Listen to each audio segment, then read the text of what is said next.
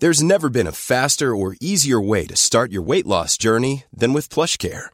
PlushCare accepts most insurance plans and gives you online access to board-certified physicians who can prescribe FDA-approved weight loss medications like Wegovy and Zepbound for those who qualify. Take charge of your health and speak with a board-certified physician about a weight loss plan that's right for you. Get started today at plushcare.com slash weight loss. That's plushcare.com slash weight loss. plushcare.com slash weight loss. You should celebrate yourself every day, but some days you should celebrate with jewelry. Whether you want to commemorate an unforgettable moment or just bring some added sparkle to your collection, Blue Nile can offer you expert guidance and a wide assortment of jewelry of the highest quality at the best price. Go to BlueNile.com today and experience the ease and convenience of shopping Blue Nile, the original online jeweler since 1999. That's BlueNile.com. BlueNile.com. The Late Lunch with Blackstone Motors. The 2020 Dacia sales event is now on at Blackstone Motors, Drogheda, Dundalk, and Cavan. Call in to see how shockingly affordable a new Dacia is in the new year. Good afternoon, and you are very welcome along to Late Lunch today. And a packed show as usual we have for you, so do try to stay with us if you can. It's Joan Larkin here, sitting in for Jerry all this week. The number to text or WhatsApp us with your comments or queries is 086 1800 658. Now, my first guest in studio is a remarkable man who, at 85 years young, holds the record as the fastest man on two wheels in this part of the world. Patsy Fitzsimons, you are very welcome. Thank and you you're much. joined in studio by your lovely, lovely daughter Loreen here, who's looking very proud indeed to How be sitting, sitting beside her amazing dad. Yeah. So, if I can start with your good self there, Patsy, I Joan. should explain what I mean when I say you're the fastest man on two wheels. You're a cyclist. Well, it takes a lot of training, hard training to get to, uh, at my age, to keep that going. Like, I you know, but you're 85 now, Patsy. Yeah. But take me back, take me back. You're cycling. I've often passed you on the road. I've seen you on the bike, flying along. But take me back and tell me where it started. Where did you? How did you get into cycling? Well, it all started in um, in Navan uh, in 1956. My brother was um, riding with uh, Bohermeen Cycling Club at the time, and he got me interested in the cycling. And um, I was working in the Nash Foundry in Navan at that time too, and another good mate of mine was in was a cyclist, and he got me to ride with Navan Road Club instead of Bohermeen. so you defected, did you? yeah, uh, yeah. So um, uh, I went from there. So uh, I had a couple of great mates that showed me the, the ropes, how to ride the bike properly, and the rules of the road. And but that time you had to be. Uh, you had to be proposed and second into the club at that time. Oh, right, to You join a cycling club. You couldn't walk in off the street and join the club. Someone had to vouch for you. Oh yeah, yeah. So uh, you had to conduct yourself, and um, you had to wait outside until uh, you were first and seconded, and by members in the club that knew me, and uh, then you were called in. Right, Patsy, you're in now. And did you take to it straight away like a duck to water? Did you love it immediately? Oh, well, I was always on the bike riding in and out to work from where I was living. And I always had a bit of an interest in it because I'd done a little bit of running, very little with Bohermeen. And there was always cycling going on at the sports. And I was always interested in looking at the Larkins and all them. They were great cyclists at that time. Oh, really? Were yeah, they? uh, on the track. Oh, This right, is okay. on the grass track. And um, I got really interested in it at that time. And uh, so uh, went from there and the, the gave me the like of Leo Collins, Tommy Flanagan, Matty Moore and all them lads all gave me great advice when I, And, was uh, starting. You're, you're going way, way back there now, Patsy, aren't oh, you? I'm in the 1955, 56. What year were you born? I was born in 1934. And where were you born? I was born in Orliston. So close to Navan. What- Uh, Orliston would be about, uh, I suppose, about six miles down the road from now. roundabout, yeah. I'd call that close to Navan, Patsy. I'd call that close. And what was it like growing up as a young fella out Uh, there? It was And- great. We used to go to school in in in, uh, in Orliston, and um, the, at that time the chapel and uh, chapel is there still, new chapel, and uh, the school it's gone now. It's further down the road, But the school used to be in the same grounds as the chapel beside Caldwell's pub and all. Yeah. And and um, we used to walk to school from Bloomsbury Cross in Orliston, which would be a long two mile anyway.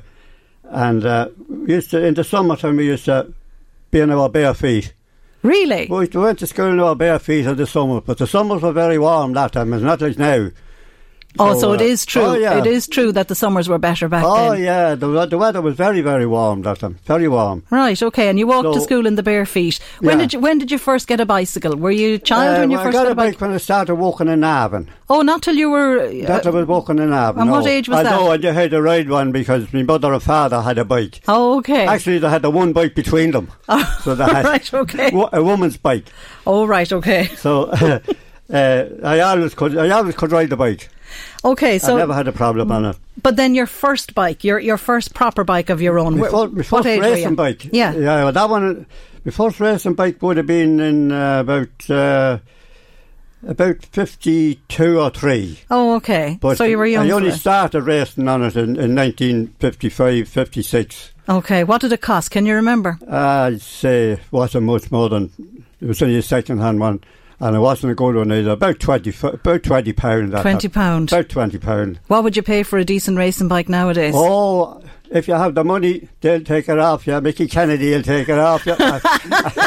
so you, uh, uh, you can go up to ten thousand for one. For a bike? For a bike, for 10 a, grand? top of the range racing bike. My God Almighty! very, really? very light bike, very light bike. You just lift the bike on your little finger. Oh, So you okay. But you can get a lot cheaper ones and you can race on. And Patsy, can I ask you something? Because I've seen you out on the roads. Like, what's it like cycling now in at this time, uh, as opposed to say back in the fifties and sixties? Like, Yeah. it, it, surely the roads are more dangerous. Oh, it? the yeah, they're very, very dangerous now. The, the, the only thing, I, I never have a problem. I never had a problem with uh, anyone in a car. But I was all right because from the 1950s, I was always out on the road on the bike and I grew up with the traffic as the traffic was getting bigger. Hmm. And I never had a problem. I was always used to the traffic. But you do hear motorists giving out about cyclists Ah, all the would, time. Yeah, you, you'll get, you'll always get the awkward pedal give out to you, but like, get honked at on the road. uh, there again, the cyclist has to abide by the rules of the road. You're not supposed That's to That's a whole other day's work now, Patsy, talking Yeah. about cyclists. Yeah, yeah, yeah. Obeying the rules of the road. I saw a fella Yeah. breaking a red light the other day myself Oh, on a bike because he was on a bike. Well, now, uh, to tell you a number, the side, it's very few racing cyclists will do that. yeah. You get the other fellas just flying around on bikes, will break the lights. I've seen them myself, Yeah. and riding on footpaths and all that. Yeah. But, you don't uh, agree with any of that. Oh no, no, no! That's wrong. You have to, you have to abide by the rules of the road if you're out on it. But is it dangerous out there nowadays as opposed to when you started? it's very dangerous on the main roads. Now I keep to the back roads, as we call it. Uh, if I was going out now to do 34 mile, I go to Kells, and I go in the back road. I go for Greekia, and in by the Mead Kennels in that way into Greekia or into Kells, and then I turn left in Kells. Back out onto the Athboy Road, and them roads are not as not as uh, as, as bad with traffic as the main Navan Dublin Kells Road. Hang on a minute now. You just said when you go out like casually just to do 34 miles, you just said 34, like nearly 50 Mm. Yeah. kilometres. Are you doing that every day? No, no. Uh, How when you- often in the would you do racing season, in the racing season, I do about forty mile if a Tuesday, and forty mile if it's Thursday, and we have a fifty mile race if it's Sunday. Now that's the veterans that have that. And Okay, like I'm trying to pick my jaw up off the floor here, thinking about cycling. That can I br- can I bring your daughter in here for a second? can indeed, Patsy, yeah. can I, Lorene, you saw my face there Yeah, when he said your face just dropped. when he just says casually, like "Ah, I'm doing 34 miles Mm-hmm. on those back roads. Like I, Mm. I, I would, I would have imagined that they were more dangerous. How do, how do you feel, Lorene, when you know your dad is out there on the roads? Uh, well, I do worry sick about him now when he's on the roads, but I'm used to it. I've grown up like with him getting up in the morning saying, I'm off to Kells Trim Um, at by, you know, I'll do a circuit. And so I've grew up listening to that. But I do worry about him.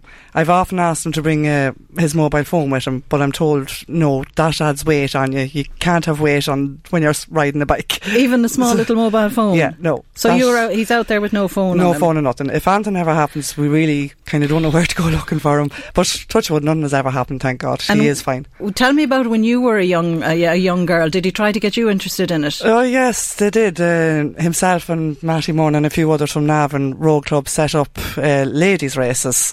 So I would think I was about 14, 15, 16 and myself and a few of my friends, Michelle, Deirdre, my sister Caroline, Susan, we used to do the ladies race and it would bring us from, we'd start on the Kells Road and it would bring us out to Liscarton Yeah. on the Kells Road and we do a circuit and back in. I won two or three of them, so I did. Did you? You see, But then little the, apples that don't fall far from the then I hit the 16, 17 years and the nightclubs became more interesting, so I gave up the bike.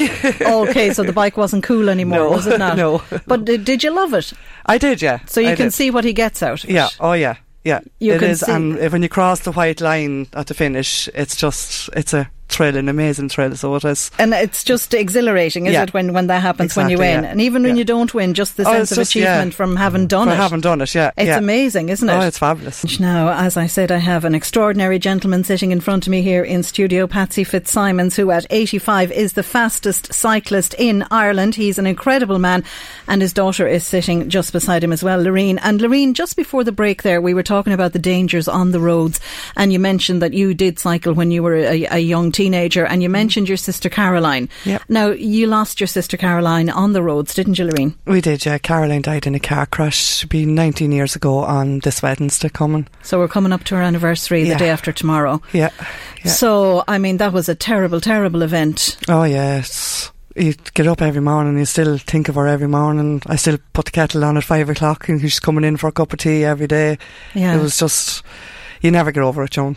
A tragic accident yeah. Mm, coming up to Christmas 19 years ago. yeah. And we were talking about the dangers on the roads. And of course, we, we wanted to mention Caroline because, of course, she was your only sister. Sister, yeah. So that leaves just yourself. Yeah. So, I mean, it's a very poignant time of year for your family. Hmm. And, and then when, when you see your 85 year old father going out there on those roads, I Oh, mean, surely it makes your heart stop. Oh yeah, my heart skips a beat every day, so it does. But I know he is safe, and he's actually on the roads that long. So many people actually know him. And they know when they see the yellow jersey coming and the white helmet, it's Patsy. More like he comes in the house every evening and he'd say, Oh, do you know someone in a red car? Do you know someone in a black car? They beeped at me today. And I'm like, Well, I know 101 people in black and red cars. but, so I know somewhere along the roads, if anything does happen, someone will know him Yeah. you know, because he is very popular. Oh yeah, you I, know. I've passed So, him many yeah. times myself, but I, I didn't Yeah. honk at you in case I frightened you or something. But obviously, I wouldn't Yeah. frighten you. But Patsy, I mean, what is it? I, I mean, I have a bicycle at home in the garage. Yeah. It's doing very well in the garage. It's been sitting there for about two years in the garage, and it's one of these German bikes with the basket on the front and all that. And I have Yeah. great notions about getting out there, but Well, that doesn't make any difference. I've been on it maybe twice. Yeah. what what is it like? What is your favourite thing about getting up on that bike and getting out there on the road? Well, fitness is a great thing. So it is. Uh, if you're fit, you'll get good health. You'll always he's have good never health been in you're hospital. fit. You you've never been in hospital a day in your life. Ne- never, never. Hmm. I'll be in for a day, maybe for something, or I Twice. got a bit of steel in my knee the when. I was walking, and I was in But he's for a never couple spent of hours, overnight so in they got that out, and they didn't get it out. I still have it in my knee, mm-hmm. so that's a help to me. It's a little bit extra coming on a flat road, a little bit of extra weight. He's a little bit bionic. Oh, yeah, a little yeah, bit bionic in exactly. Joan. Yeah. But you've But- never been sick. No, apart from a cold. And, Okay. and, and uh, we all get what. I would advise people to do, especially the cyclists, is to get the flu injection. Now, I never was agreeing with the flu injection before, but last year I got the flu injection, and I never got a cold the whole winter. Really? Never got from the day I got the flu injection, although it doesn't work for about two weeks after you're getting it. But I never got a cold from that day to this day. Well, you're as- you're a great So advertisement for it. But tell must me be some help to get it. now, off air we were talking, and I believe that you don't take a drink and you never smoked in your life. No. And like, is that the secret? Is that? Do you reckon That's that a has a big lot help. to do with it? It's a big help to, to, to because uh, it's a help for your lungs, your chest. Yeah. Because that's a big part. It's a, it's a big part of your body when you're cycling for breathing. Of course, yeah. And and uh, there was one dinner dance we were at there. I will often tell the, a lot of the lads, everybody about it. Uh, we were at uh, it used to be in the Russell Arms Hotel that time in the 1950s, and a couple of my mates said to me, uh, "Patsy, come on." I went up to the bar to get an orange. Come on, Patsy, you'll have to break out tonight. So I said, "Ah, maybe I would, boys." So I said to the barman, "Give me a pint." So he was when he was gone for the pint. There was another club mate by the name of Frank Riley. I never forget it for him. He he says to me, uh, uh, Fitz, uh, what did I hear you on there? Uh, we used to call him Baz after the cartoon and the cycling cycling boots. but anyway, uh, I heard that, yeah, I was going to get a pint, Baz. Well, now, I don't think you ought to. Hi, Baz, because you might regret cycling all your life. Maybe you're right. So and you didn't get it. And I said to the barman, give me an orange instead of that pint. You didn't order. You, you left I, the pint that back. day and went, this, I never ordered a drink. It was always an orange. And I am holding something in my hand here now. It's probably the result of you never having a pint. This is a beautiful gold medal. It says Irish Veteran Cyclists Association, and on the back it said road race champ in the 80 to 89 age bracket, 2014, Patsy Fitzsimons. Now, as well as this, Patsy, you hold the age record with the Irish Veteran Cycling Association. That means you're the fastest 85 year old cyclist on the roads, but your big race wins include the Navan Road Club champion. That's back in 1958, but you came second in the Leinster Championship the same year. Grass track races, the Kelly Cup time trial twice, no less. The 50 mile road race championship in 2005. What in the name of God keeps you going? Fitness. How are you hard, able to hard do this? Hard training, hard training. Hard training, training. If you don't train, you've no business racing. If you don't train hard, you've no business racing. You're all right if you can go out on the bike and enjoy it, and there's plenty of leisure leisure races that you can ride in. And cycling is very popular now. Well, Yeah. certainly at the weekends, every single Saturday and Sunday, there seems to be a road race somewhere. Always. Yeah. Yeah, always in the summer. But now there- there's a, there's a lull in it now for the next few uh, few months, and uh, we'll be back hard again now from St Stephen's Day. So you're taking a little break, are you actually? No, no, do- I didn't do think so. out. Christmas Day he go has a for- charity I might cycle. only do yesterday. I done 26 mile on the bike. I did too in the it, car. it was a good it was- a good day to be out. And Yesterday it- was a it'll do beautiful day. it'll do you good to be out in the fresh air. Now, Lorene has mentioned something about Christmas Day. What's that, Lorene? He does a charity cycle on Christmas Day in Navan, so he does Yeah, um, that's uh, with that- the road that- club. Yeah, for for uh, uh, the Vincent de Paul. That's going on forty years So not even Christmas Day you're at on, home. on Christmas what Day. does your lovely wife Olive say to this? All this time spent on the roads and not at home. well, she doesn't say anything to be honest. Well, I used to she's trying to get rid of me for a few hours. Is she? Aye. In other words, in other words, she's used to the- it. the- Yeah. uh, only for her, I don't know what I do. Because you be out training there and you come back in all wet, all mucked up. And Mucked head to toe the clothes. Grab the clothes off the ground, put them in the washing machine. That's that. I don't have to look after them after that. Oh God, you're I- spoiled. I can't get enough for all she does. Oh, isn't that No. lovely? Yeah. Now, I hope you heard that now, Olive. He can't thank you enough. So I tell me about listening. tell me about Christmas Day. Then it's for the Vincent de Paul. Yeah, the, that's for the Vincent de Paul. We start at the ramparts in Navan and, and we go out te- five mile out to, out to Kentstown Road and back in five mile. Now, that's a novelty. It's a Yeah. two up. You have to ride with someone else. All right. And Okay. you, t- you, you give your time to the starters before the race and it's the nearest to your time uh, will win it. Okay. So, So, uh, we were talking about Christmas and we were talking about Christmas songs just before we came on air Yeah. here. And we have to leave it at that, Patsy. Would you believe the time is up? I have to Okay. wrap up this, this little chat. But um, Uh, just could I mention something? You Joan, can, just of course, a second. Uh, we have next uh, Friday and Saturday. We have uh, a 24-hour roller cycle in Navan. Oh, right. Where's and that's that? On? going on this year for art cancer, Oh, okay. and and it's dedicated to young Sean Lynch. Oh, okay. He was All 10 right. this year in a bicycle race. Yes, that's right. That's right. So looking for a You're looking for people to come out and support that. Yeah, please, yeah, Okay, yeah. lovely. And the well, club as well. I have to thank the club for all they've done for me over the year. They run seven seven road races in the year. Well, you're a great advertisement for them, Patsy. Yeah. You're a great advertisement for Thanks health. very much, Joan. You definitely are, and you're looking sprightly. And the glint in the eye, I said I was going to ask you about that, but you said you'd get in trouble, so we I'm won't. not sad about that. We'll leave that one there. So listen, many more years of happy cycling and safe cycling on the road, and happy Christmas to you and Thanks your very families. much. We're going to play out with your favourite Christmas song, Bing Thank you very Crosby. David Bowie. Yeah, thank Thanks, you. Patsy. Bye bye.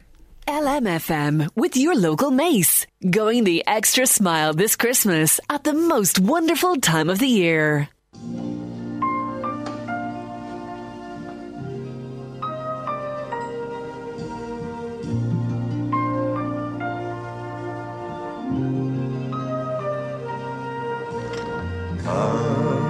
They told me bum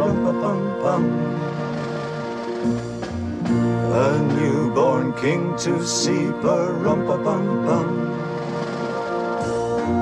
Our finest gifts we bring. Bum bum bum. Rum bum bum. Rum bum bum.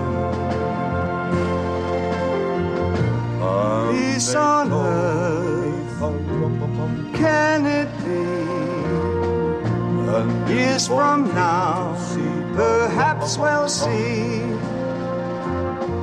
Our see the day of glory. See the day of live in peace, so peace on earth when we come.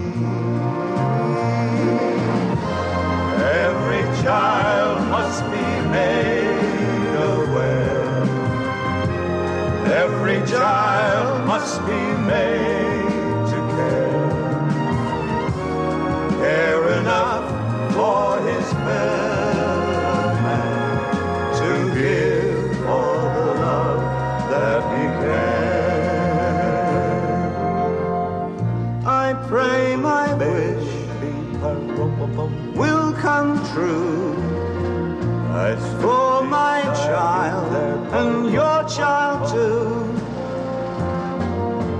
He'll see the day of glory.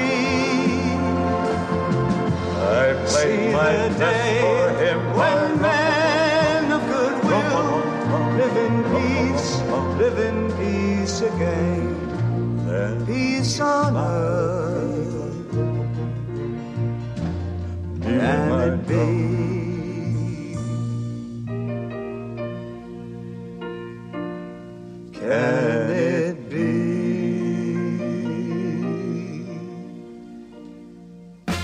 The Late Lunch with Blackstone Motors. The 2020 Dacia sales event is now on at Blackstone Motors, Drogheda, Dundalk, and Cavan. Pre book your new car for the new year and we'll hold all prices. Welcome back to Late Lunch this afternoon. Now, earlier this week, Jerry spoke with Darragh McCullough from Ear to the Ground about a certain type of bird that's popular at this time of the year. Now, we're going to bring you that interview now. So, for the next few minutes, you're going to learn all you didn't know about turkeys. I'm with the most famous farmer in Ireland, ear to the ground, the farming independent, and we love him on late lunch. And I'm here today on his beautiful farm in Gormanston in County Meath. The reason I'm here is it's my impression that these last few weeks with the weather and the rainfall have been just unprecedented. And my sympathies are with you, the farming community. Why don't we walk out into the field, Jerry? Because we're just here in the shed at the moment, uh, where we're we're kind of setting up for Christmas. But uh, out here, only a couple of yards away from us, is a field that would tend to be one of the wetter fields, but you know it's not too bad generally. But we're going to walk out here in a minute uh, t- time. And you're going to hear us literally splashing through water just over here, Jerry. The reason that Mr. Butlins put a holiday camp across the road from me 50 or 60 or 70 years ago was because he looked at a rainfall map of Ireland and realised this was one of the driest parts of the country. And this autumn, the scales have been completely flipped. So this part of the country has got hammered with rain incessantly from the 21st of September. I remember that date so well, Jerry, because we were trying to plant daffodil bulbs and we all we needed was 24 more hours of dry weather, and we would have had all the bulbs in, tucked into the ground, all set up. It's caused havoc for farmers in the area. I mean, this is a really hardcore commercial farming area. There's great land. It's very dry uh, normally, and because of that, there's a lot of horticultural production. You can hear the turkeys there saying hello to us as we come into the field. There's a lot of horticultural production in this area. County Meath is the home of potato production in this country. Listen to that there as we as we trudge through. I, And there's a, practically a lake over here in the corner of the field where the turkeys are normally spend all their time hanging out. It's hard on the birds, it's hard on machinery if it's in trying to harvest um, potatoes at this time of the year. It's hard on stock, it's hard on the farmers, it's hard on the land because you can see tracks here where we had to come in with a tractor to Yes. bring in some feed and it just almost got bogged down in the field and that damages the soil structure. So the last couple of years have been exceptionally dry, almost too dry. And of course, it's classic the farmers, you know, oh, it's too dry, it's too wet, it's too hot, it's too cold. But I guess. You know, this is the realities that we're, we're, we're dealing with. And, Jerry, you're a man who likes Darragh, fishing. I'm going to stop you here. Hold on a minute. I won't need welly boots shortly. I think I'll need waders. And in fact, being an angler, I could nearly throw a fly out there. You have a mini lake. Look, all we can hope is that you know it's not raining today. The forecast is good for the next week. Uh, all we can hope is that Mother Nature gives us a break, and she generally does. You know, like I'm a kind of firm believer that if you get a real dry six months. It's there, backed up in the system somewhere. It's only a matter of time that it's going to come at you. It's just, uh, it came in such a concentrated period for the last uh, two or three months. And maybe that's another example of climate change, isn't it? Because all the scientists have told us all along that we're going to get more extremes. Uh, that it's not necessarily that we're we're going to be going around in our uh, swim togs because it's so hot. It's that we're going to have extreme storms, extreme droughts, extreme wet periods, and this is just an example. We're here with your bronze turkeys today, and you hear them there. They do respond, don't they? I'm impressed here. I didn't realise you were fluent in Turkey. Yeah, uh, the the lads are in great order. Um, we have uh, these. Uh, they're basically free range. I don't advertise as free range because you have to go through a whole load of rigmarole. It's a little cottage uh, operation, really. We've 200 birds here. We only started a few years ago. Jerry, we talked earlier about how livestock farmers are struggling to make sense out of beef, and over the years here, I've struggled to make sense out of what we're doing here. So I've taken the approach that we have to try and play to our strengths. And one of our strengths is that we we're, we're situated across from the Applegreen here, just um, uh, in Gormanston. We've thousands of cars go by us every day, and they're consumers who are only only too willing to engage with a farmer if a farmer will say listen come on in you know invite them in and say this is what I have and we produce it as good as anywhere else and uh, we're proud of what we do so uh, we, got into these beautiful free, and you look at the, this uh, cock turkey here he's got all the feathers He has. fluffed out he's kind of going hey you're in my patch here you know that. He's not happy at all with Yeah, us. yeah. And the ladies are all around him as well. But you know what I want to say to listeners here? Look at the space these guys have to roam in. They truly are free range bronze turkeys. Yeah, and they're eating grass. And Jerry, I bring them over to Hogan's. And when last year when we were taking them out of the trailer, the lad said to me, "Jeepers, those birds!" I said, "What's wrong with the birds?" They said the fight in them. They're so healthy, and you can see the gloss, see this kind of metallic sheen off the feathers. That's just because they've been out in the in the fresh air. They've been out eating that green grass. And another thing the lad said to me when the birds were going across the line, they said, "Did you feed those birds on corn?" I said, "Corn? What do you mean wheat?" And they said, "No, no, like maize." I said, "No." They were thinking they were like the corn-fed eggs you sometimes see in a supermarket.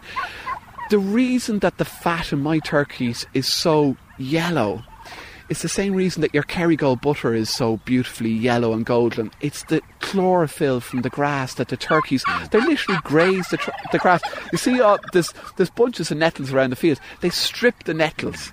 They're great grazers. They love forage. They love rooting around here. They're they're standing here in the puddles of water, kind of having a bath for themselves. and you'd be thinking, oh, the poor turkeys would they not be happier like on dry ground? They probably would, but they're happy. The point is, they're happier to be outdoors and in a natural environment. And these bronze turkeys are suited to outdoor rearing. They take they, they're more expensive because they're slow reared. They don't get a sniff of an antibiotic. They don't get a sniff of any kind of special kind of feed. It's grain grown here on the farm, grass grown here on the farm. And this field never gets a sniff of fertiliser. And I just think it's a lovely way to be able to produce food. One of the things, Jerry, that a lot of people say to me, how do you keep them safe from the fox? Uh, because we do have foxes on the farm. I don't go sitting on the fence at night time with a, a rifle or anything that like that trying to look out for foxes. But the two donkeys here, they're basically degenerates. They do nothing here from one end of the year to the other, but they're quite territorial. And so by having them in the same field that the turkeys are grazing in, the fox tends to stay away. So they're providing me with a real service. So fair play to them. They have a role, you know. So the donkeys have a very important role to play here as well. Let's walk out from the turkeys and talk a bit more about the different aspects of this farm here in Gormanston. I just want to describe this. It's like a mini forest of Christmas trees. Yeah, again, trying to diversify and offer the public something, a reason to stop here and give me some of their money. And, you know, we sell flowers at the road every weekend of the year. And I was packing up in the winter time, you know, in November when the last of the, the flowers ran out. And uh, then next thing, all these fellas started setting up, landing out of tin air, flogging Christmas trees. And I was going, hang on a second. I'm a farmer. I grow stuff people know me and trust me, the produce from Elm Grove Farm. Why aren't we growing Christmas trees and selling Christmas trees? So I planted a thousand Christmas trees about two years ago. So they're just getting going here. They're basically little baby Christmas trees. I'll keep planting more every year, building up my stocks. In the meantime, I, I bought in a few from Wicklow just to build up a consumer base you just see the last hint of our wildflower mix there. Borage, which is a native um, mm. species. This is Phacelia. The bees absolutely love that. We've got trefoils. We've got all kinds of mallows, gorgeous flowers, and still flowering. And Jerry, it's an interesting thing. Look, agriculture is getting, you know, in a bit of an eye of a storm at the moment in terms of its impact on the environment and whether farmers are doing enough to protect our environment. As farming does get more intensive because, of course, you're trying to make ends meet, I think it's really important that on an intensive farm like this one, where we grow daffodils, we grow cereals, we have a dairy element. I'm in partnership with my neighbour on a dairy farm. We have onions here, that we provide room for nature. Like I have a strip here, I'm not going to make any money out of that strip growing onions or potatoes or daffodils or anything else in it, but I could just shake a bit of, of wildflower seed in it and, and hey presto. Look what's happened. Yeah. It's magic. So I suppose the point I'm trying to make is that farmers shouldn't lose heart. They feel like there's there's no way for them to not be a kind of an environmental terrorist every time they turn on their tractor or put a cluster on a cow or put a, a, a yo in, in lamb. But there are ways.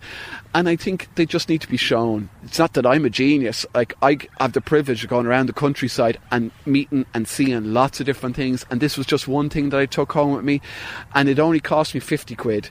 And I just think it's a great thing. It's going to happen here every year. It's terrific. Now, you're renowned here in Elm Grove for your flowers. As you mentioned, the flower shop open on the road there across from the Applegreen at the weekends. You are regarded as one of the foremost daffodil growers in this part of the country as well. What's happening here in this tunnel? Jerry, I'm laughing. Uh, one of the foremost flower growers or daffodil growers in the area. I don't have a lot of competition because I am the only daffodil grower in, in the area on a commercial level. don't knock it, don't knock it. Yeah, I know, but I, I'll take it while it's going, as the fella says what we're looking at here, Jerry, it is late November, so by rights I should have no flowers on the farm. But you know, part of my job and any farmer's job is to try and tweak nature to our advantage. So in here you'll see a whole load of crates. Uh, the idea of having uh, bulbs, and in all these crates we've different bulbs, and they're at different stages, and you can already see flowers. Oh my word! Yeah, so gorgeous. These are called paper white uh, daffodils. They're the very uh, first daffodils of the year, and you're kind of going, November, Darragh, seriously, they, they, that sounds crazy. They're they're pure white uh, flower, little multi head on them. and people like something a little bit different. And this is 100% Irish, zero air miles, uh, grown, not flown, uh, is a phrase I like to use and it's just the start of our flower season. Just beyond them, you'll see the buds emerging of our ranunculus. We've got iris down there.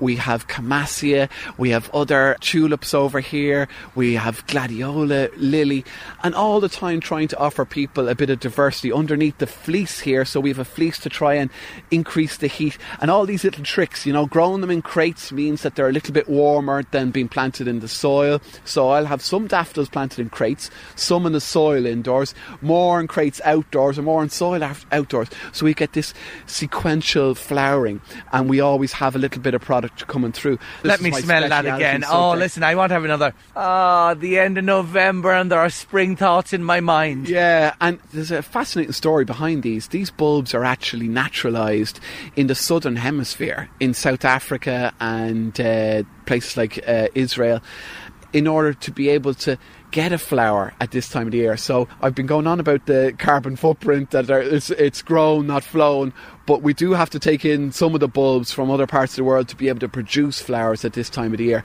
Don't be worrying. The bulb, you can import a ton of bulbs really cheap. It can be basically boated over here. Flying flowers around the world, that's not good for the environment.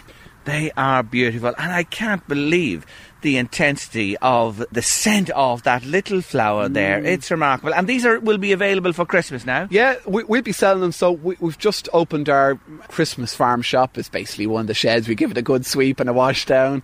And in there we'll have a whole selection of flowers. We'll have the Christmas trees, Christmas wreaths. Of course, we're selling the turkeys direct from the farm. And we also have some of the farm animals. People like being able to go out to a farm, meet the farmer, meet the animals, and uh, maybe get some healthy, locally grown f- produce. Elm Grove Farm. They're across from the Applegreen as you come out of Julianstown or off the motorway from Julianstown.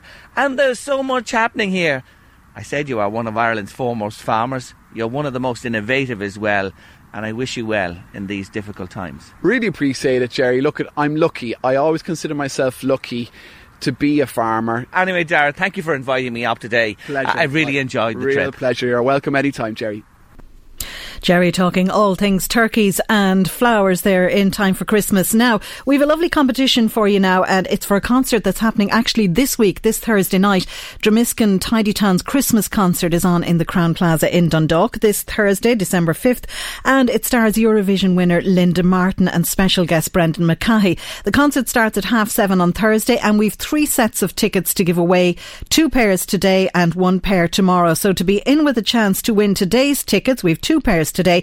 You can text or WhatsApp me with the answer to this question. In what year did Linda Martin win the Eurovision Song Contest with the song Why Me? You can text or WhatsApp your answer and your name to 086 1800 658. In what year did Linda Martin win the Eurovision Song Contest with the song Why Me? We'll be back shortly after these ads. The late lunch with Blackstone Motors. The 2020 Dacia sales event is now on at Blackstone Motors Drogheda, Dundalk, and Cavan. New Year low APR finance is now available across the range. You're very welcome back to Late Lunch. Don't forget you can text us or WhatsApp us on 086 1800 658. Now, you may have heard a little bit about our next item in the ad break that's just been on there. We're going to talk about this unique auction coming up in Navan on Wednesday. And joining me on the line now on Late Lunch is well known auctioneer Oliver Usher. Good afternoon, Oliver. Good afternoon, Joe. Now, you're going to tell us about this very special collection coming up for sale this week in Navan. Yes, indeed. It was from the collection of the late Dr. Eleanor Clark out at uh, Skryne, really.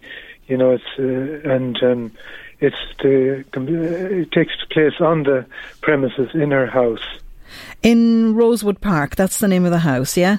Rose Park House. That's it exactly. Now, so uh, what uh, what makes this special? We know it it belonged to to Dr. Eleanor Clark, but um, I believe there's there are some very special pieces of Irish artwork, um, for example, for sale.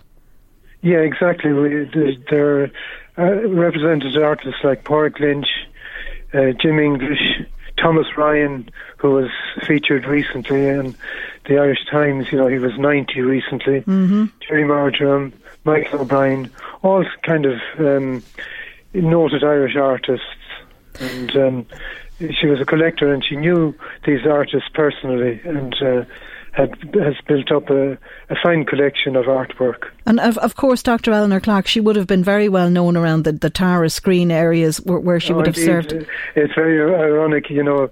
Rose was her her pet name, as it were, and um, Michael Slavin was here earlier in the day, and uh, they put a monument, a small monument, up to her because she was uh, always looking after Tara uh, in the interests of Tara. In particular, they organised um, cleanups every every so often there, and she was at the head of it all the time. Of course, so she would have been there for over 50 years, really, wouldn't she, when she, she re- retired in, in 2016, wasn't it, when she was in her 80s? So I suppose you could say, Oliver, that this collection is very special because of the remarkable lady behind it. Exactly. I mean, she has um, all her china and a big collection of silver, you know, which she was very proud of, and um, just her furniture in general. There's one big bookcase here, which came from County Limerick originally, was uh, made by the Peter McCarthy and Company in Limerick City, one of the oldest uh, surviving uh, furniture manufacturers in Ireland. And as well as that, I hear there's some beautiful chandeliers as well.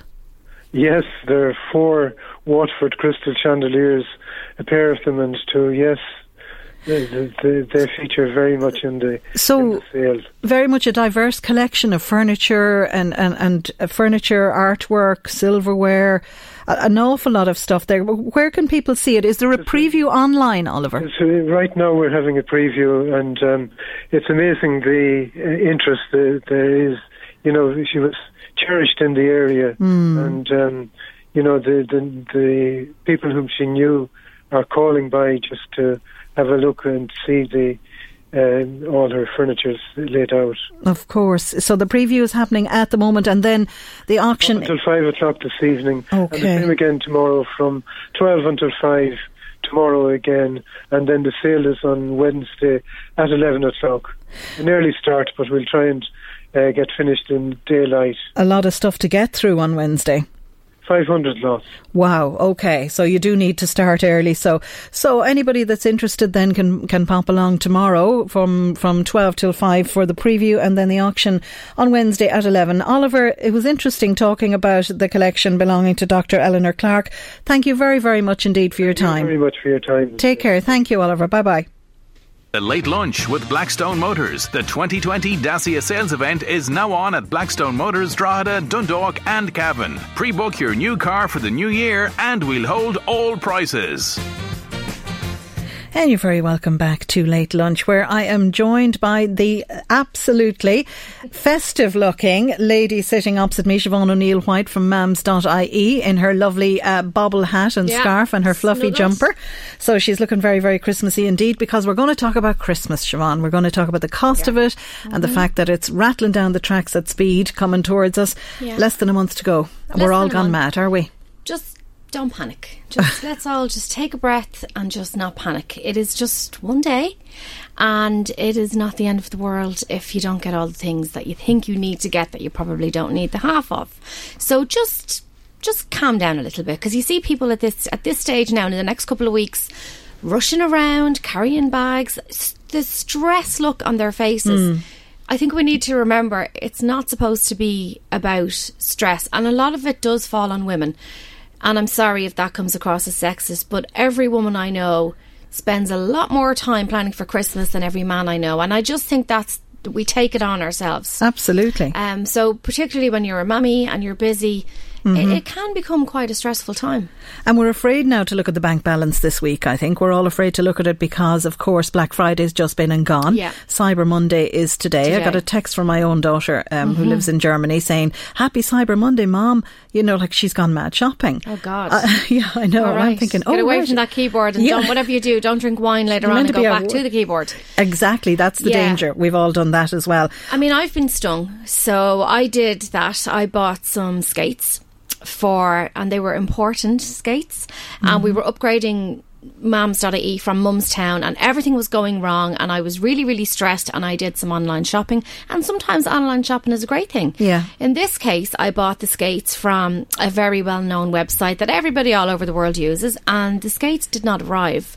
Within about two weeks, I started to feel slightly panicked. Got onto them. And trying to get onto a big corporation that's quite mm. faceless is extremely difficult. It is. So the order was lost, and it was then they had to send another order from China. And it arrived on the 27th of December. Oh, so I thought right. I was going to save myself a few bob and a bit of hassle. And it turns out I created an absolute nightmare for myself. So I think if you're buying an important purchase, uh, go local. Go to a shop where you can actually go back to them if you have a problem, if you need to ask questions. There's a great shop in Dublin called Go Skate, G O S K 8.ie, and they do skates and scooters. Um, they're very good. I have roller skates from there. I Like, have roller skates. They're like well. they're like the ones I had as a kid with the four wheels and the big stopper. I can't be doing with this one line. Oh, I can't I either. can't do it. My ankles can't cope.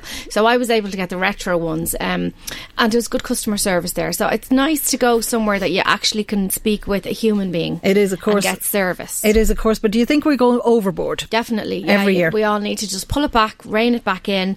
And I mean, my daughter did a list. Unicorn, piano, violin, uh, Fitbit, uh, skates. I mean, the, and, and my husband and I were going, well, you know, Santa's sack isn't that big. Yeah, but it's magic, so he can fit loads in. Yeah, where do you go with right, that? where do you go? Okay, so what about all the little boys and girls that might not be getting much, but the sack is magic? So we said, look, go back and, and, and, and try and pick your three favourite things. So it's probably going to be the violin, God help me. Um, the Oh, that'll be lovely in January. I can't wait for that. Fab- Or, especially yeah. New Year's Day. That'll I be can't wait. Five o'clock Christmas Day. I'm Yeah, going to pull my ears fabulous. off. Um, the Fitbit, the kids one, I don't mind that because I have one and she's be taking it and trying it on. So we'll go walking and stuff together. That's a good thing to get a child because it gets them off their bum.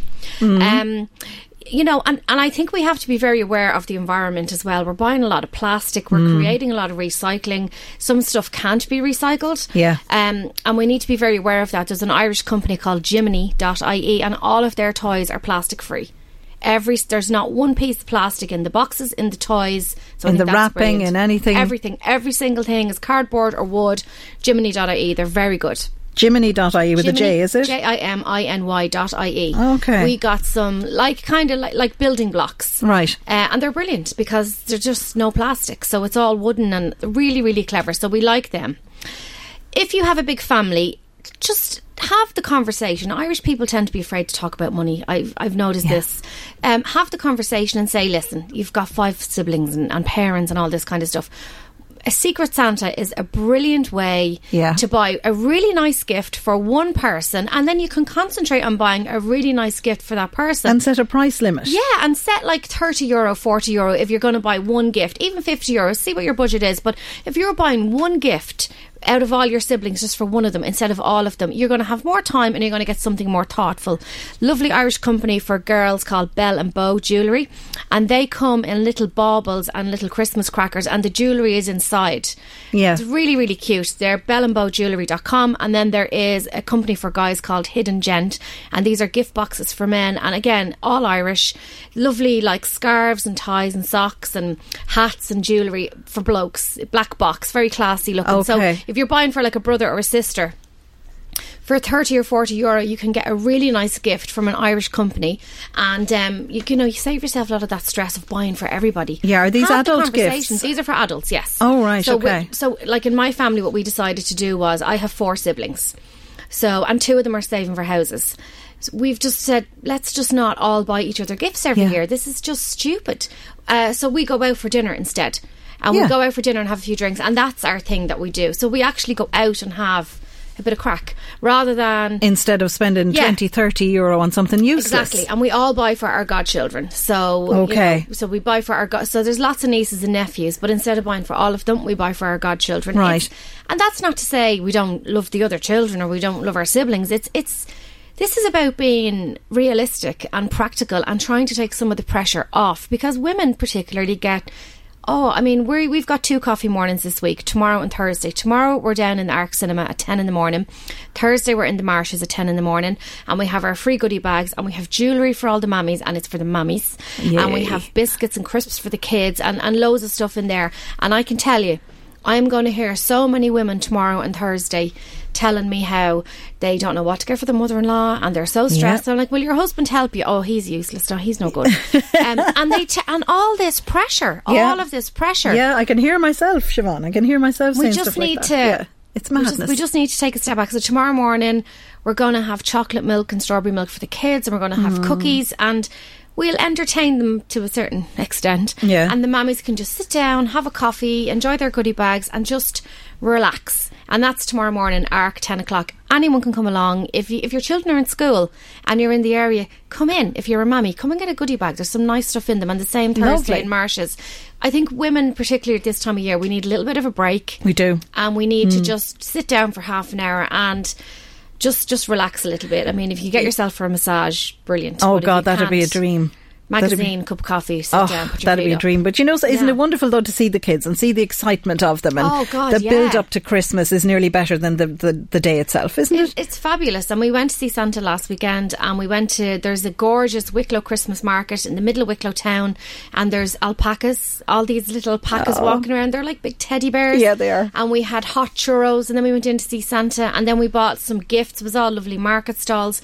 And we did that as a family and we spent the whole day there together and it was really, really lovely. Lovely festive day out, of yeah, course. Yeah, it was a really and like the teenagers came because they Oh were God, they- churros really? and burgers. And Ah, the- okay. We literally got into the market. Where's the churros? Where's the churros? I said, "We'll get the churros. I want." You told me I was being fed. Right? Okay. So they weren't too cool because it was something there for them. Yeah, they were happy enough, and there was a big, massive pick and mix stand, and they were like brilliant. So Yeah. yeah, they were happy enough. They were like. "Ugh."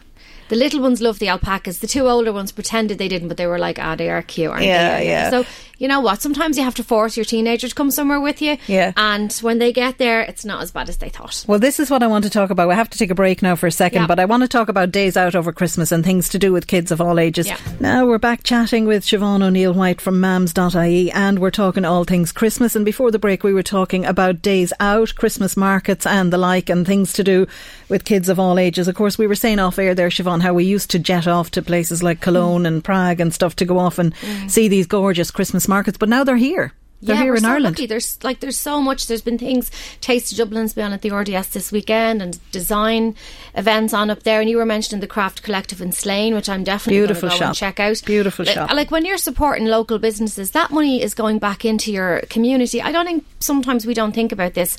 My kids are all in in Gaelic. They're all in local GAA club.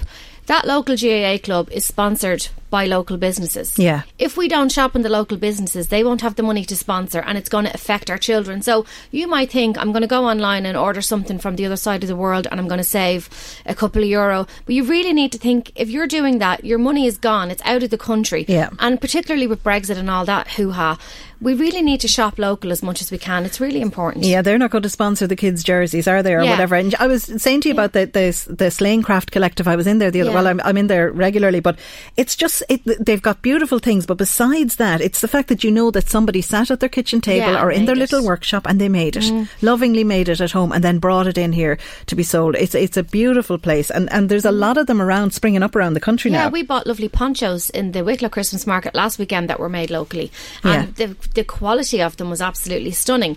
I mean, that's beautiful to buy for anyone except a teenager.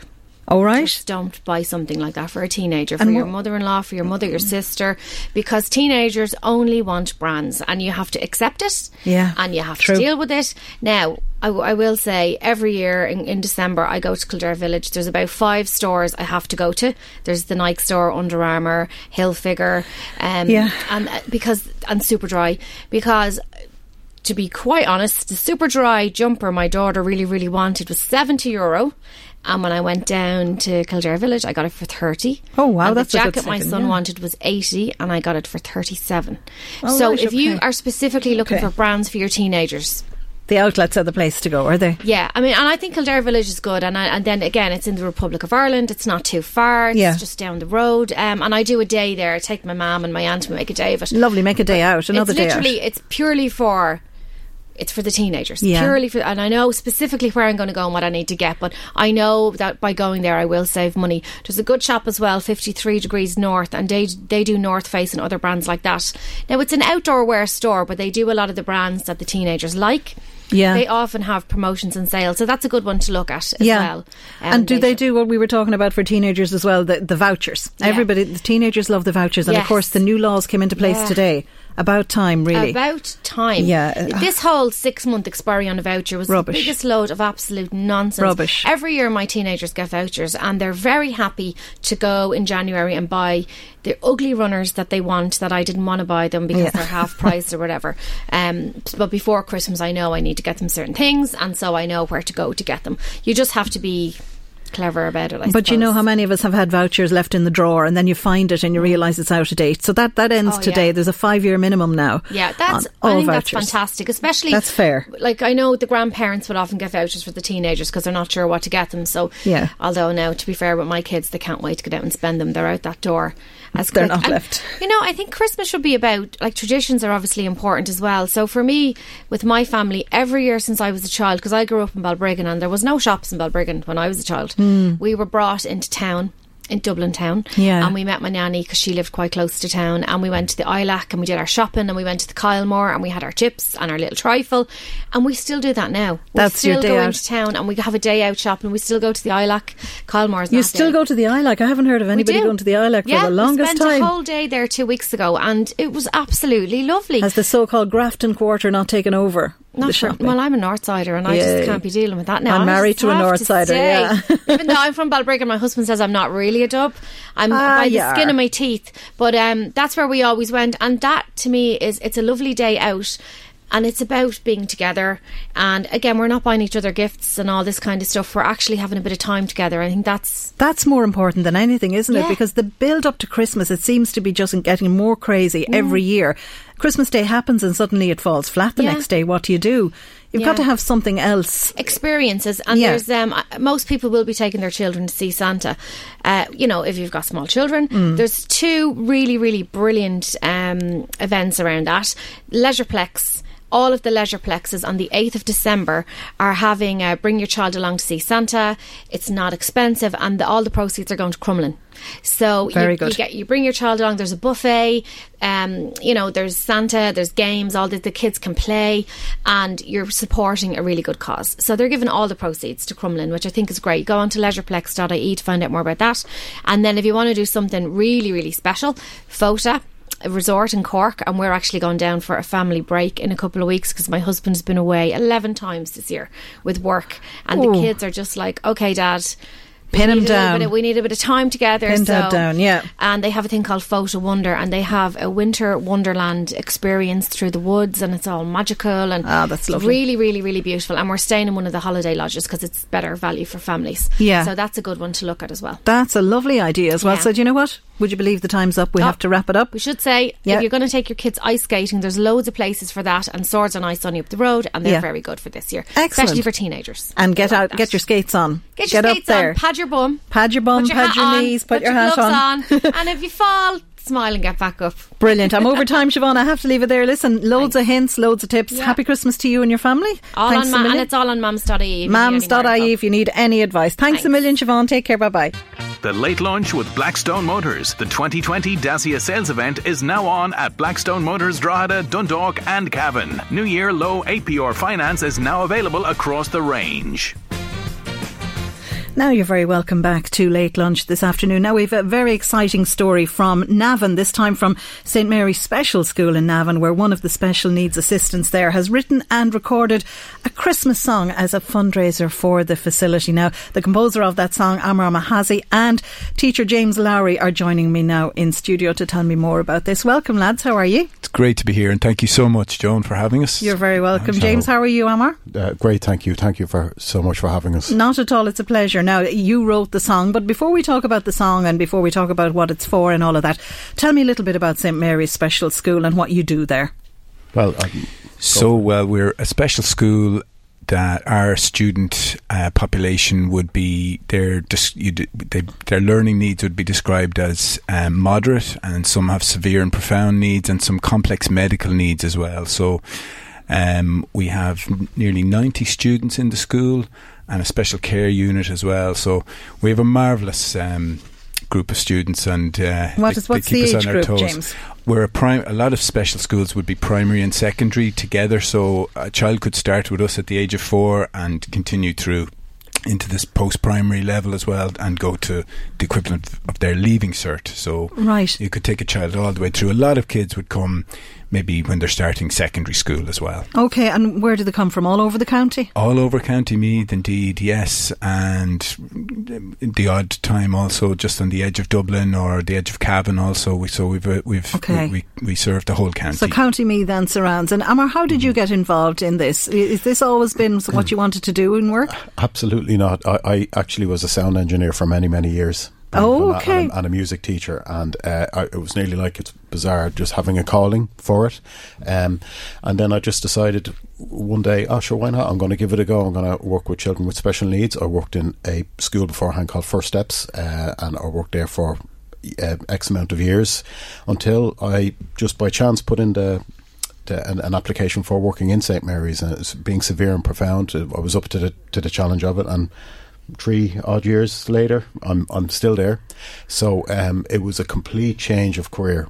Uh, Totally, from sound engineering to working with children with special needs. Absolutely, and I, I I really like to get into the therapy side of it with the children. So I'd like to play instruments for them and let them hear some music and let them get interact with, uh, you know, just you know, taking it easy uh, and and the pleasures of music, the joy of music. Just going to say that your music is so important as a therapy, isn't it? It's so important. It really, really is. But the school itself, tell me a little bit about it. James, tell me a bit about where it is and what it's like, this school. We are located in the old Johnstown village, and we are um, we've we're, we're due. We're hoping in the next year or two max to get our new building down in the new part of Johnstown. So we're um, we're hanging on. So a project like this is um, it's a lovely fundraising opportunity. The old playground and school really needs a bit of a revamp for for the time we have left there. So we're hoping to get some exciting swings and and some tr- you New know, equipment. sensory sensory playground materials for Yeah. the for the students, which will really it really helps. And do you have to fundraise a lot? Do you find you need to do a lot of fundraising? Yeah, all you, you the the job of fundraising is is uh, constant for a school indeed. Yeah, especially a school like ours where so much of the learning we're we're looking always to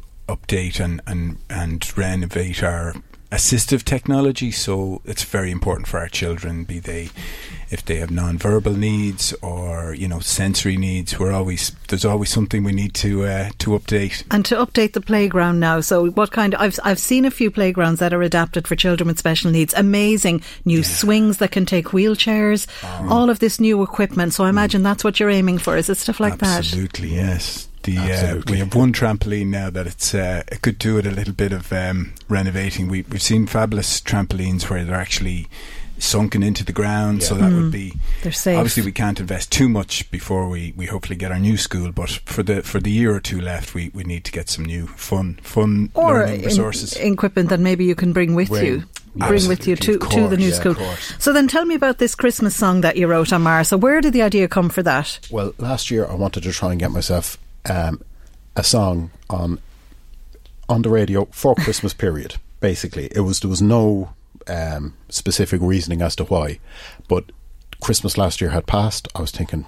What a waste! I, Yeah. There's another year has gone now, as they say in the Pogues. Another year has gone Another now. year know. over, yeah. But you know, uh, come January, this brainwave came into my head where I, I was sitting with, with a guitar. The melody came into my head, and it was a it was a kind of a rhyming off letters in my head. But I was actually thinking of something completely different than Christmas. But the words never seemed to fit.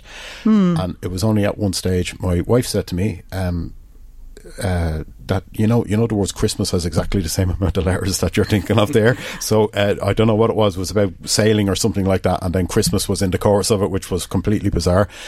But since then, the stockings on the wall, the elf on the shelf, the you know the various different kind of Christmas components all started to come in and sit Yeah. with it, and it just like that. It was just just like that, just by magic, the, the song just came about. When we, uh, in uh, very early January, when we came back to school, I just started to happen to ask to one or two members of staff, would they be interested in doing and participating in a Christmas song with us? They said absolutely. Um, and so, in that regard, we did a bit of a band aid on it where uh, one stu- one member of staff Yeah. would sing one line, another would, and we'd, we'd kind of change between the vocalists. Yeah. And then we'd stick to the same chorus line uh, through the song, and it really just happened from there. Like literally, we were what six months. Yeah. six months really with the with the proper production of the, the track, getting everybody on board, getting the time for everybody, making sure it all fit together, making sure we, we it, it sounds as, as good as it can, and uh, it really went from there. And you took it into studio. Yes, And of course, you being a sound engineer, you'd know exactly what you're looking for. Absolutely, uh, it took it, it, it. The the musical part was actually the quickest, believe it or not. It's joining the the vocals up so that they Mm. all uh, kind of play in sync is the hard part of it. Mm. Um, you know, but uh, And what did the teachers say then? All the staff in there. What did they say when you said, "Listen, um, I've written this song and I'm, I'm thinking about recording it"? And because would people normally shy away from that, or did they all just get on board and say, "Yeah, let me see, can I sing a line?" well, since I'm one that asked. I'm, I can't answer that. I'm gonna. I'm gonna. James, what did to- you think when he said been- this? I would have been knocking on the on the door. Let me in. I'd love to sing a bit, but um, we had some great souls in school now. A mixture of from the secretary Liz to many SNAs and a couple of teachers. Um, a lot of people were a bit disappointed they didn't get asked to, but um, we had a lovely little band at the Oh end. of it. God, you can't please everybody, is he? That's the danger, yeah, isn't it? Sorry to everyone else, but um, we we all got down to Amar's basement studio in Navan then at his home studio, and it was just such a fun process, John. Yeah. It was really excellent. Yeah, it is. It is, it is great fun, isn't it? I've, I've been lucky enough to be in, in recording studios all my life, and it's just there's something magic happens when it comes together, isn't there? Absolutely. And and you suddenly know when it just sounds right. when it just sounds right. well, now we were it. playing this upstairs in the office. I was actually at one desk, Louise at the other, and she was playing it on her computer. And I swung around and I said, "What is that?" And it was the chorus, which you'll hear because we're going to play out with the track. But it was the chorus where you spell out the word Christmas, and it did remind me of something I'd heard in Disneyland. Yeah. It, uh, you know, where they spell out Mickey Mouse, and it just reminded me. It was an earworm, and I can still hear it. So it's it's it's a really compar- if catchy you're number. Comparing me to Disney with, with, with Disney, that, that's I, I, I won't uh, I won't say no to that. oh no, it's really, really, really catchy. And you say it just came to you. Just came to me literally. This was maybe it was meant to be. Now, have the kids heard it in the school yet? Have the kids heard yeah, it? Yeah, there's been the, the reaction has been just wonderful. Um, some of the kids hadn't even realised it was us singing. Um, our seven wonderful uh, kids in class seven got really excited about it. Was the Christmas getting started? Yeah. and um, and then when they discovered it was Amar singing there, and there's Liz, there's Anne, and all the, the, the different the crew. We should actually thank all the all the different singers now, but. Um, the kids, it's really gone off really well with the kids. They love it. They And they, they they didn't at first realise it's all the teachers and the people that are with them every no, day. no, Never no. did. They- every day now. Come on, it's time for the Christmas song. Come Yeah, on. play it again was the, the Play it words. again. Play it again. And what do your families think? They're still like my. I know my wife now, especially my my daughter is at the very end of the track. Uh, she's the one that says the special Happy Christmas Ah, to everybody. Um, right. so How old is she, Amar? She at, the time was eight. um, Okay. recording that. Okay. Um, and uh, it's it's just one of those infectious tunes. Everybody that's heard it has said exactly the same thing that James and yourself is after saying that it's just got that one listen and one like. It's an earworm. thing. That's exactly what it is. Yeah, it's In it's a good not- way. Yeah, it's not a grower. It's just it's it's a. It hits you. That's it. It Yeah. really does. And It- listeners, it- you're you know. going to hear it after this interview. You're going to hear it in about three minutes' time. So I'm delighted to be able to play it here for you guys.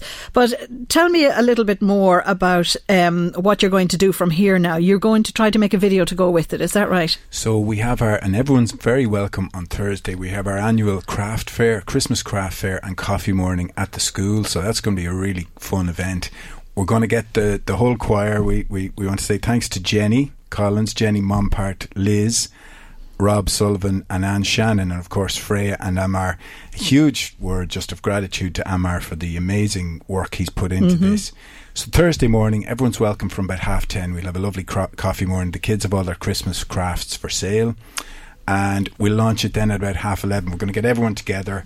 Some of the kids are going to get in. We're going to try and make, we- will make a little video where a lot of the kids who can't speak will use their Lámh uh, sign system. Oh, wonderful. So, like for example, thank you in Lámh. You can't see this on the radio, but I'm just showing that's Yeah. thank you. Yeah. And that's mum and that's dad. There's dad for shame. So So the kids can join the in kids and are take part in be this. Doing the, the non-verbal wonderful. kids will will get to sign the the C H R I S T M A S. Oh, that's lovely. Uh, so we're looking forward to putting a video together, and Amara's been doing incredible work on the the digital platform side of things. So it's ready for streaming, isn't it? now, Yeah. Amar? It's ready for streaming now. Yeah. And then the CD, I see you have the CD there in front of you. Where can people get this then? Now, at the, at this moment in time, it is available from the school, um, and on the coffee morning, we will be doing physical sales of it. But there has been an absolutely overwhelming demand for pre-orders and orders of the physical disc. So um, it's a thing that we are doing.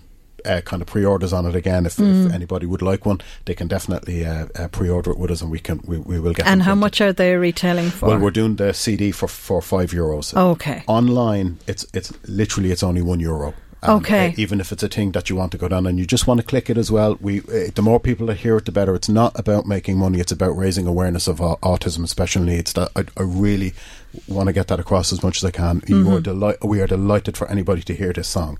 We really, really are.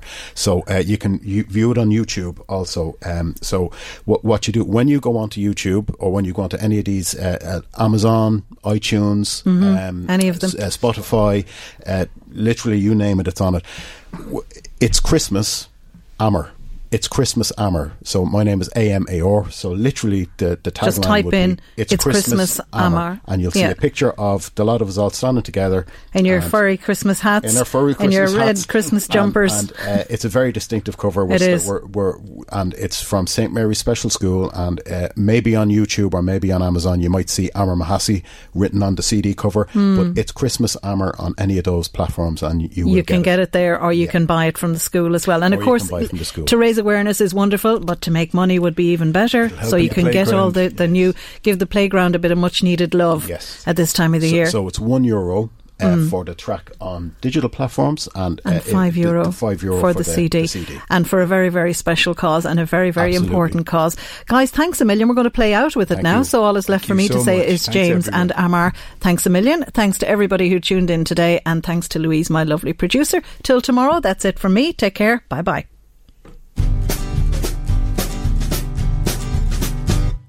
stocking on the wall? I'm not losing time at all at Christmas time. Is your elf up on the shelf? Did he move or by himself at Christmas time? Are the shops on all the streets selling all good kind of treats at Christmas time? All the children everywhere, hoping Santa will be there at Christmas time. It's C-H-R-I-S-T-M-A-S. It's C-H-R-I-S-T-M-A-S. It's C-H-R-I-S-T-M-A-S.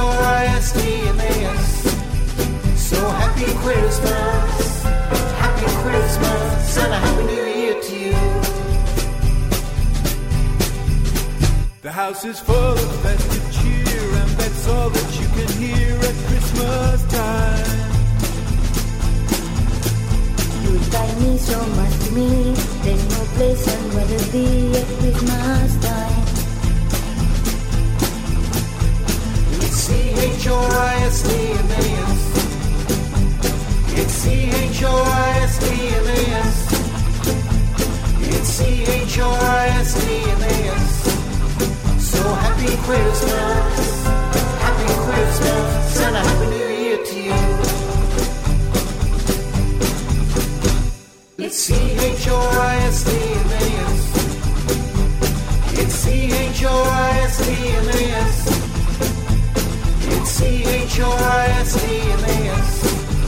So happy Christmas, happy Christmas, and a happy New Year